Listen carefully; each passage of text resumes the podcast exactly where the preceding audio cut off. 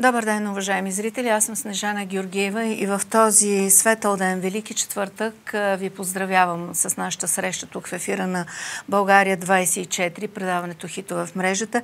И имам специален гост, който помолих да отдели от времето си и от енергията си да сподели с нас този ден и да си кажем какво се е случило и какви послания оставя този ден от случил се преди 2023 години за днешния ден.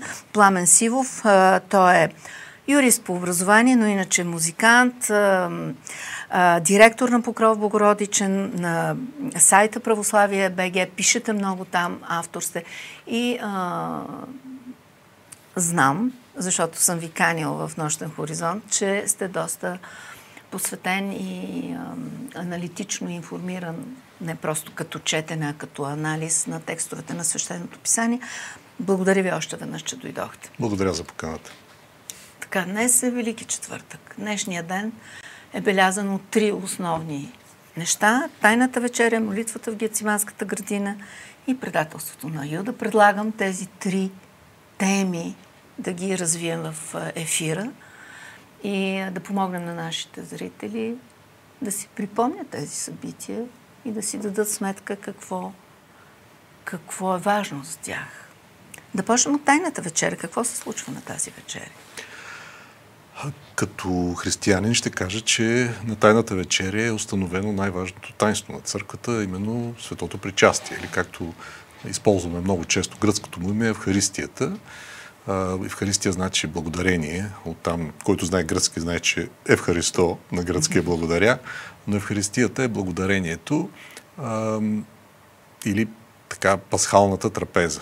На един определен еврейски празник а, евреите се събират и а, имат традиционна трапеза, която споделят с, с близките си.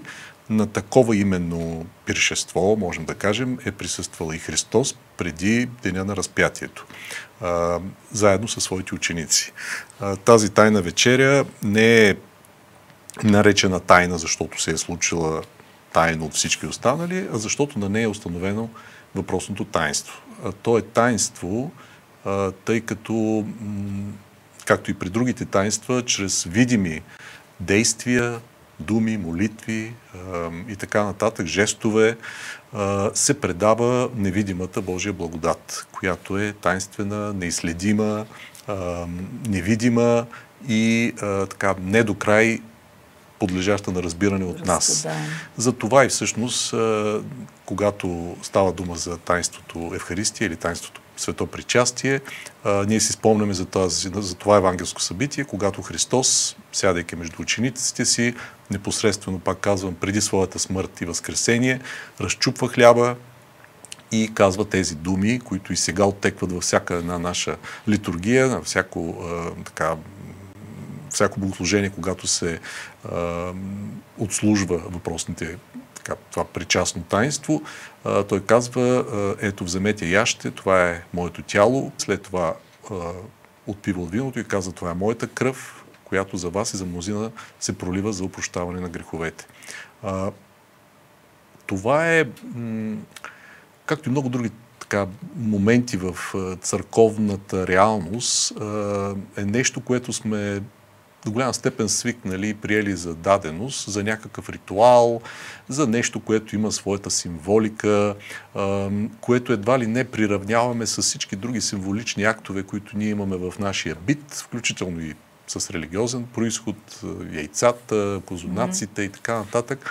Но това е нещо много по-дълбоко, много по-изискващо ако щете и интелектуално усилие да бъде разбрано с всички оговорки, че всъщност никога таинството не може да бъде разбрано до край, защото то има отношение към аспекти на самото Божие съществуване. А самото Божие съществуване за нас е до голяма степен обвито в тайна, обвито в една пелена на неразгадаемост, на непроникване, не, невъзможност за пълно съприкосновение.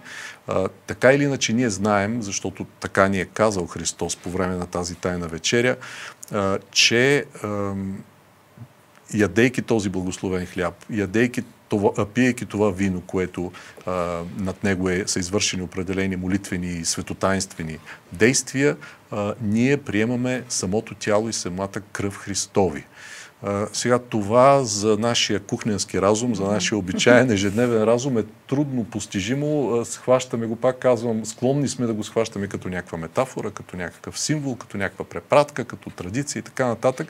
Но църквата вярва и тя има своите основания, че всъщност това е самата истина. Че това е една реалност, която ние можем да не виждаме изцяло с физическите си очи, но с духовните си сетива ни е дадено да, да вкусим, да опитаме и по този начин, ядяйки, което е най-фундаменталното човешко действие, което поддържа живота, ядяйки тези конкретни неща, хляба и виното в контекста на причастието, ние всъщност приемаме така, частичка от божествената природа, от божествената енергия на самия Бог, на самия Христос, който е второто лице на, а, на Светата Троица, т.е. въплатилия се, въплатилия се в плът а, сред нас човек. Бог, който е станал човек. Така че а, извън всички неща около ситуацията, около конкретната тайна вечеря, на това събитие, което, ако го погледнем от чисто психологическа, историческа и така нататък, ние можем да видим най-различни така, неща да намерим в евангелския разказ, които да ни разказват за а, ситуацията в а, тогавашна Юдея, ситуацията между апостолите, чисто психологическите отношения между тях.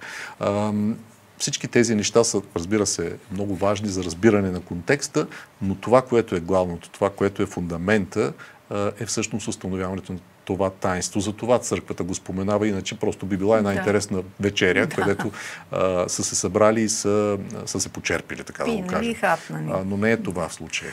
Да. Сега на тази трапеза, на тази тайна вечеря се случват а, видимо и невидимо много неща. Включително, после ще поговорим за мига, за предателството, което Христос каза, един от вас ще ме предадено преди това или кога идва момента на Гециманската градина? Защото молитвата, защото аз като ви слушам, това е самия Бог. Представил ни се в образ, за да може да го преглътнем, да го разберем. Но въпреки всичко, отивайки той да се моли, а, някак си доминира неговата човешка същност. Той Точно каза, е ако е много, може, да, много е важен този. Много е тънка а, тази територия, на която стъпваме, стъпваме с вас и с ваша помощ. А, много е тънка границата или много е тесен средния път между тези две неща, които са крайни и двете. Тоест, изцяло Бог и изцяло човек. Ние вярваме, ние вярваме, че Христос е изцяло Бог и изцяло човек. А, той е същият този Бог, който е създател на Вселената, на Вселената, на цялия видим и на невидимия свят, на всичко, което знаем и на всичко, което не знаем, който е съществувал преди всяко време, отвъд всяка наша представима физическа реалност. И същия този Бог е и конкретният човек Исус Христос, който се е родил в конкретна, на конкретна дата, в конкретно място, живял е определен брой години и е умрял от привидно същата смърт, която Човек. всички хора умират. Да съвместим тези две неща в една личност е предизвикателство не само за нас двамата, а и за най-големите умове на човечеството за последните 20 века.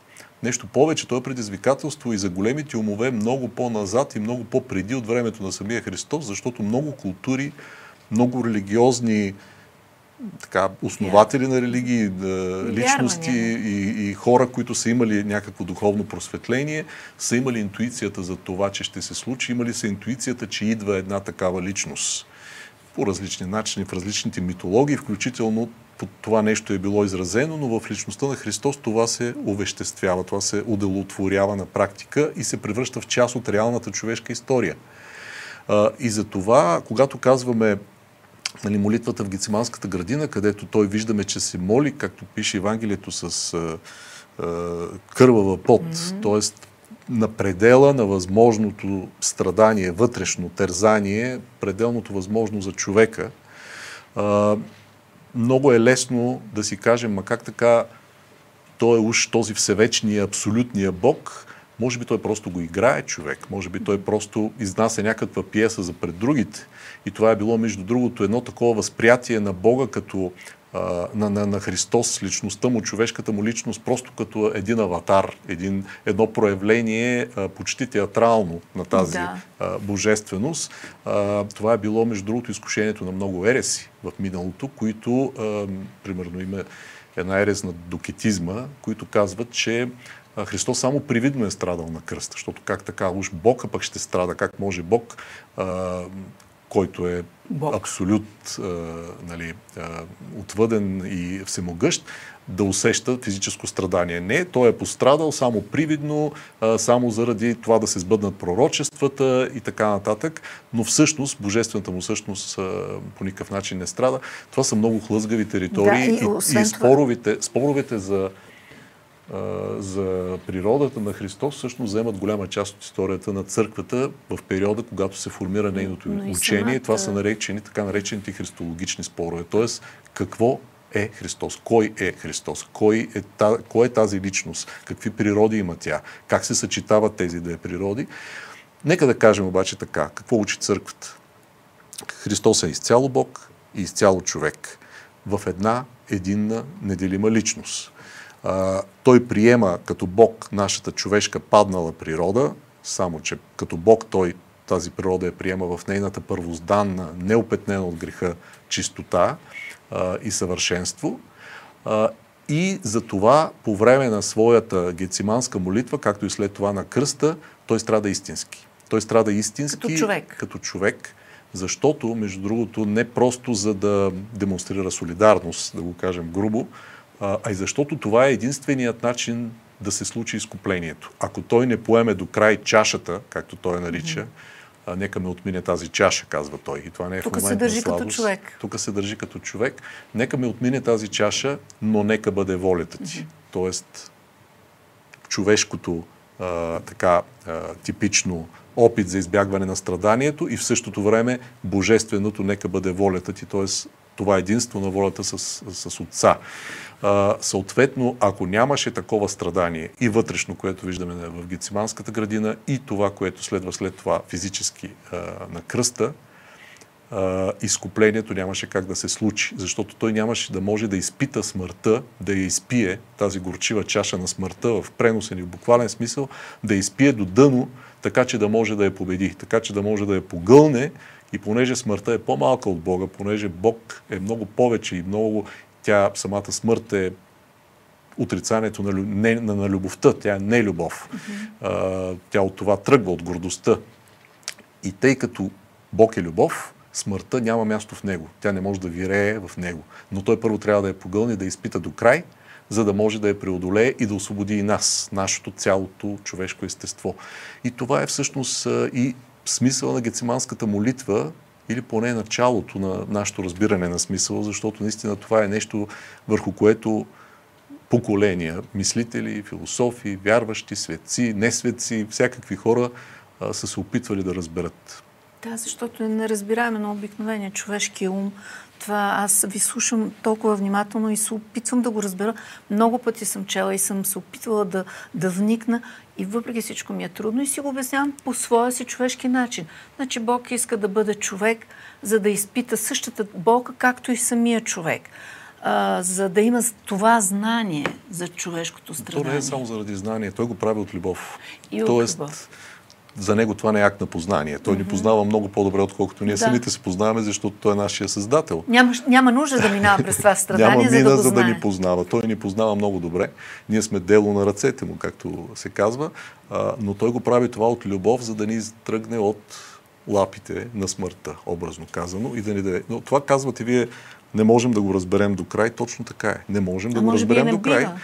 Може би пък да не е нужно да го Защото това е в крайна сметка м- отношение между Бога и отношение между човешкия, както го наричаме, между Адам, между човешкото естество, между човека с главно Ч, човека като природа, човека като, като битийност, човека като, като онтология, като а, въобще идея за човек.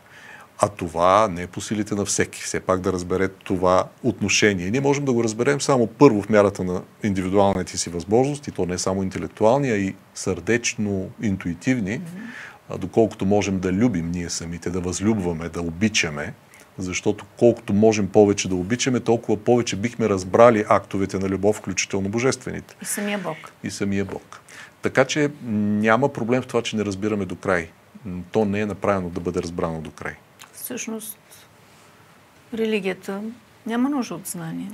Там е вяра. Ами, тя касае цялото човешко същество. Така че тя освещава и разума. Всичко останало, но и разума. Освещава и тялото, и душата, но и разума. Тоест, не случайно най-големите така, мислители, които са били вярващи, са прекарвали тази вяра през разума. Няма, иначе нямаше да има школа на схоластиците, на догматиците и така нататък. Тоест нямаше да има това пъстро ветрило от различни разумни подходи към вярата.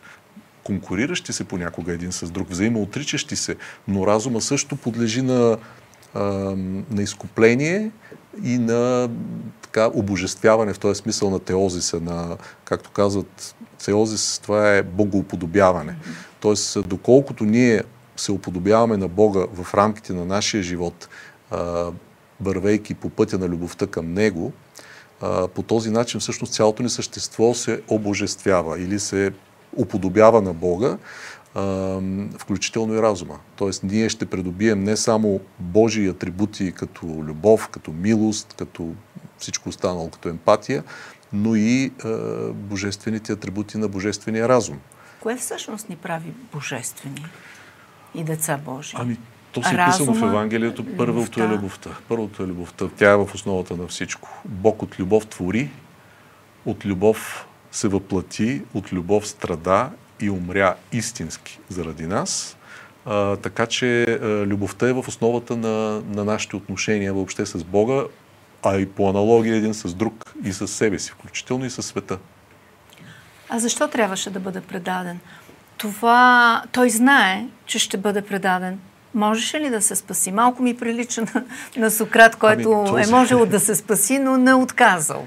Този въпрос задаваме не само ние, задавано му и на него. Mm-hmm. По време на самите тези евангелски събития, а, на едно място, а, даже изкушенията в пустинята или там някои от другите а, така, моменти от, от живота на земния живот на Христос, виждаме точно такова изкушение, отправено спрямо Него. А, защо не слезеш от кръста да се спасиш един вид? А, това го казва разбойник. Един от разбойниците, които са разпънати от двете му страни. А, да, той като Бог може да слезе от кръста и да бъде спасен, а, но тогава. Не можеш възниква... и въобще да не се. То можеше да не се ражда, даже. Да. въобще можеше да не се ражда и да страда не, и да, да, да, да минава през човешкото битие въобще.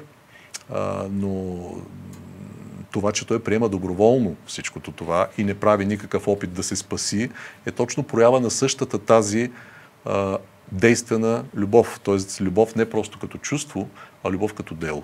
Защото наистина той знае както и ние вече сме започнали да разбираме, че за да бъде изкупен човешкия род, той трябва да пострада. Той трябва да премине през страданията и то не с, примерно, с самонараняване, а от, от ръцете на същото това човечество, което той е създал. За да се случи това взаимо това взаимодействие между Бога и човека и човешкото естество, което води до изкупление и до спасение. Което не би довело и до възкресението. Да, Без нямаше кое, да има и е възкресение, нямаше, ако нямаше въплъщение. Да, да. А въплъщението е пак и стигаме до предателството, една тема, която е много вълнуваща, особено за съвременния човек, защото ние като човешки същества си извършваме ежедневно предателства и спрямо приятелите си, и спрямо идеите си, и спрямо самите себе си. Така че да поговорим за предателството като, като знак за нашата човешка низост ли, не знам как да го нарека, или като противостоене на любовта на Бога и предателството от среща въобще, фигурата на Юда е доста интересна. А, предателството на Юда. А, и за него е... знае Христос. Да, той знае Дори всичко, има което ще теории, се случи. според които така, че... той изпълнява волята на Христос. Не му е хрумнало просто е Ами, така. е, Това спорно ли е? каквото и да се спори, е, факт е, че Юда взема това решение, упражнявайки свободната си воля. Тоест никой не го е хванал на сила и не го е завел да извърши това Ако предателство. не е искал да, да откаже на своя учител. Можел е да откаже, можел и да не откаже, но той е избрал това. А, аз не мисля, че в Евангелието имаме някакви податки или някакви свидетелства, че Христос му е казал иди ме предай. Аз ви казах, има един много малък детайл. Когато Христос казва, един от вас ще ме предаде, самия Юда също казва, кой, кой.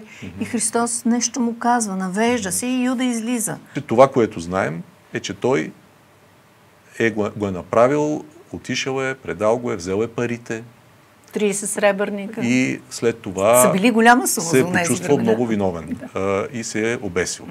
А, има едни други моменти, когато той казва не само към Юда, той казва на Петър, докато се съмне, три пъти ще се отречеш от мене. Динамиката на отношението между Христос и учениците в цялата тайна вечеря и после и преди е много интересна. И между другото, да кажем в събота, на тази велика събота, ние там вече след като е минало разпятието, учениците се разбягват оплашени, много смутени в сърцата си. Какво виждаме? През цялото време Христос говори за Божието царство. Той им говори за духовните неща, говори им с притчи, говори им пря, прямо, пряко и влиза в Иерусалим като цар на осле, цветница, както знаем, на магаре. Те го посрещат като цар с огромен ентусиазъм, че това може би е обещание Месия, който ще ги избави от игото на римляните. Че той ще обедини евреите, еврейските водачи, ще затане начало на едно възстание, което ще сложи край на така, тяхното подчинение на Римската империя. Възстановяване на юнейската И ще държава. се възстанови тяхното царство. Да. Това не се случва. Нещо повече, не просто той не успява като политически лидер, тотален провал като политически лидер, определено, а, но и всъщност той бива убит. А през цялото време е говорил, че нали, той ще възкръсне, че той и отец са едно и така нататък. В един момент виждаме една разпиляна група от ученици, а, които а, са абсолютно оплашени и как да кажа, не точно разочаровани, но унили.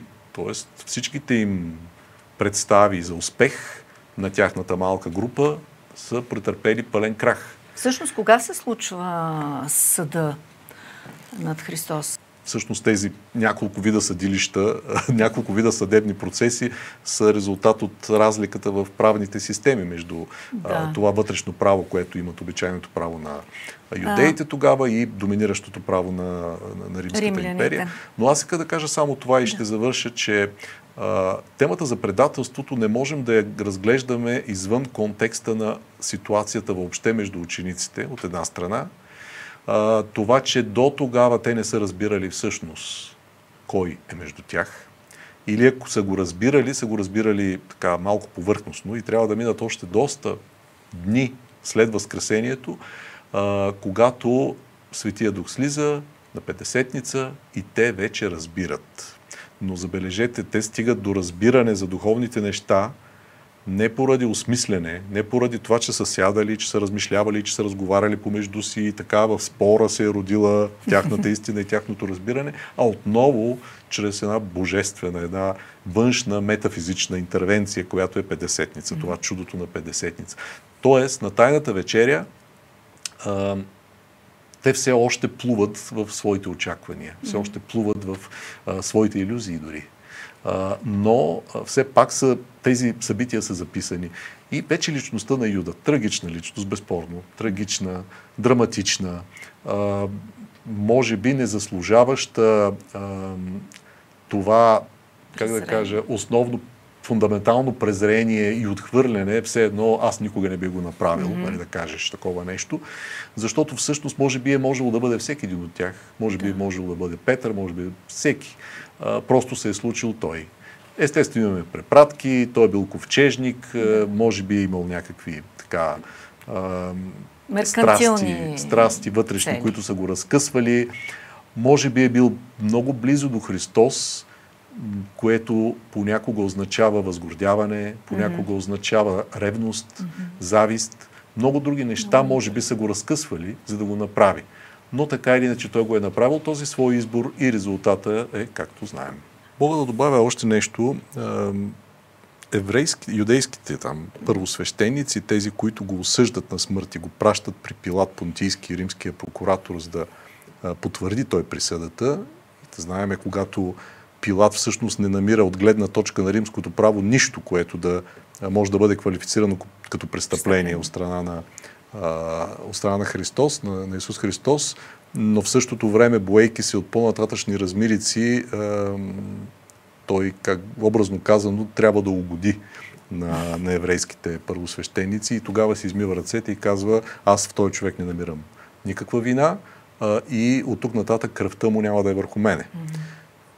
Физически екзекуцията е била извършена от римските власти. А, но тази екзекуция е била поискана от тези, които са викали разпни го. Тоест тези, от които са били... От, да. от народа, от който е народа, да. бил така под кокоросан, да го кажем, от първосвещениците, защото а, имало е там обичай да се пуска един осъден а, на свобода. А, и тогава той пита кой да пусна, Пилат, а, и те казват Варнава пусни. Тоест, това е един друг престъпник, който си е бил Престъп. съвсем престъпник, а, вместо Христос. А, тоест, събралата се тълпа а, всъщност а, осъжда на смърт и римската власт само изпълнява тая присъда, за да избегне, пак казвам, размирица, но не тя определя наказанието и не тя всъщност го осъжда.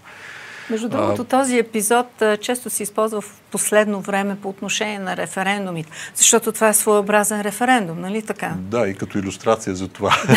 какво, какво може да бъде Какво може да направи референдум? един референдум, т.е. гласа на народа? Когато се позовеш не на не на разума на и на, на, на правдата, а на ниските страсти на народа и позволявайки се единствено на бройката, mm-hmm. а, да оправдаеш свое собствено действие.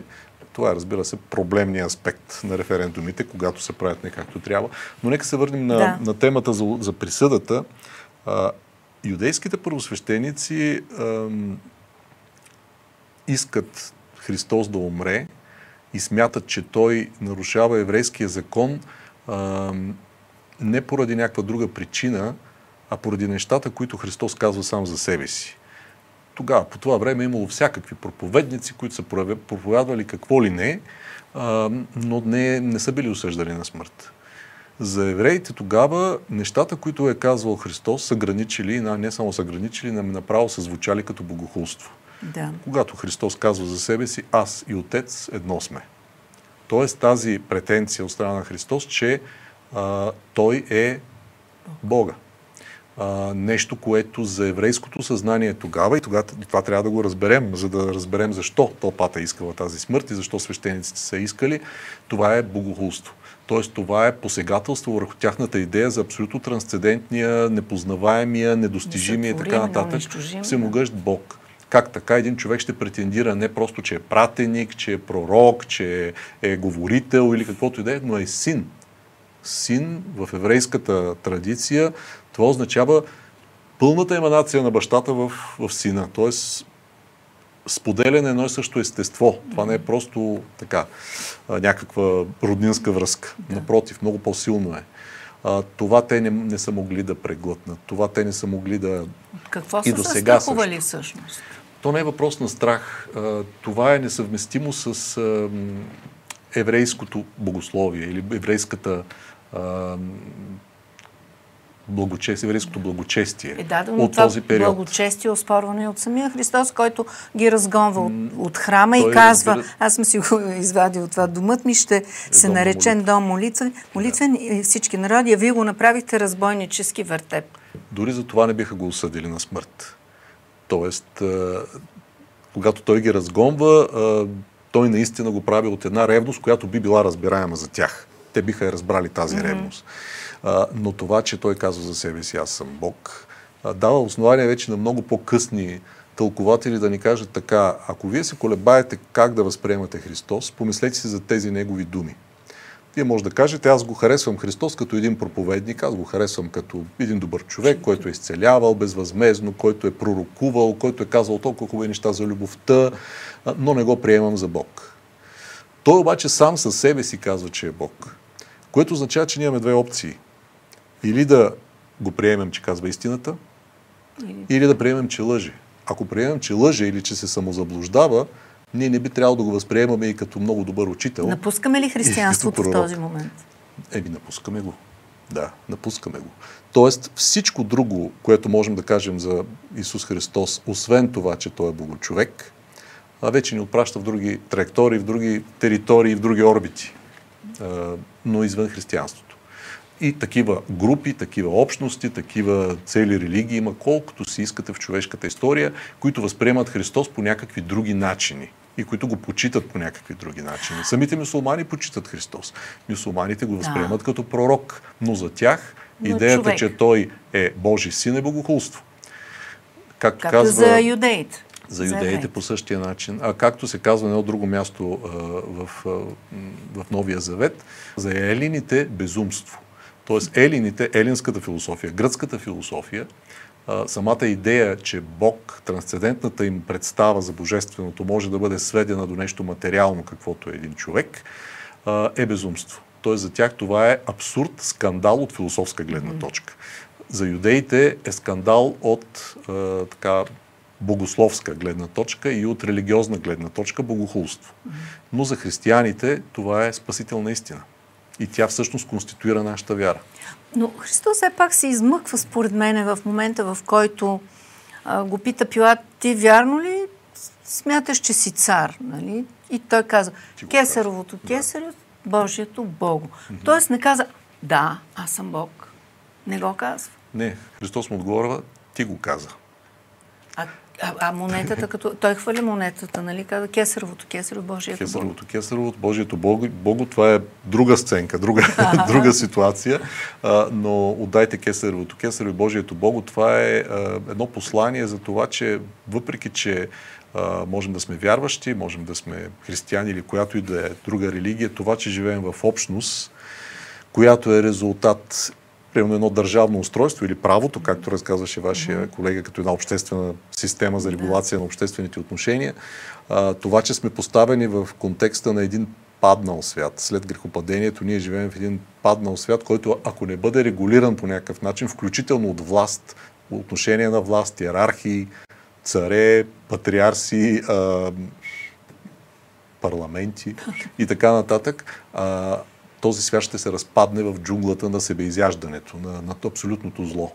За това и се казва кесаревото кесарево, т.е.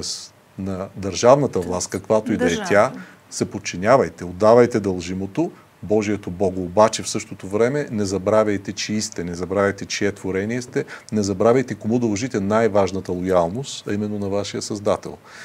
И през цялата история на християнството има една голяма динамика, едно голямо напрежение и диалектика между тези две неща, кесаревото кесаро и Божието Бого. Да кажем, че, Бог уби, че човек уби своя Бог. Ами, погледнато а, богословски, да. Човекът, Уби. човечеството а, убива Бога. С колективната си воля при това, в лицето на тези, които са крещяли, разпни го. С малките лични избори на всеки миниатюрните изборчета, които много често ние смятаме, че е, те големите неща не ме касаят. Само, че големите неща са резултат от кумулативните ни малки лични избори. Разговора ни приключи. Изтече ни времето и затова ще ви помоля в последните секунди на нашия разговор да кажете на нещо на нашите зрители, на истинските християни. О, защо само на истинските? Аз не знам кой е истински. А и на вси... Да, и това е въпрос Мога да се обърна към всички, включително и към нехристияните, може би ви гледат и нехристияни, и хора, които или пък хора, които смятат, че наследяват тази християнска традиция, но а, не ходят редовно или не са практикуващи. А, в крайна сметка, наистина, поне в тези дни имаме тази възможност да се замислим, да притихнем, да помислим за големите неща. Независимо как ще ги разбираме тези големи неща, тези големи въпроси, кои сме, откъде идваме, къде отиваме, да къде сме тръгнали. А, това е смиряващо при всички положения и пожелавам наистина на всички, които ще празнуват празника. С две думи, смирението, път към спасението ли? Не лично, се. въобще спасява ли? Разбира се, смирението е правилна самооценка, когато се съотнасяш към голямото. Да нови чуят нашите Дай политици, да се смирят малко, особено в тези дни, в които трябва да помислят какво ще направят за своя народ. Не искаме от тях да бъдат Христос, да бъдат богове, но да бъдат добри човеци.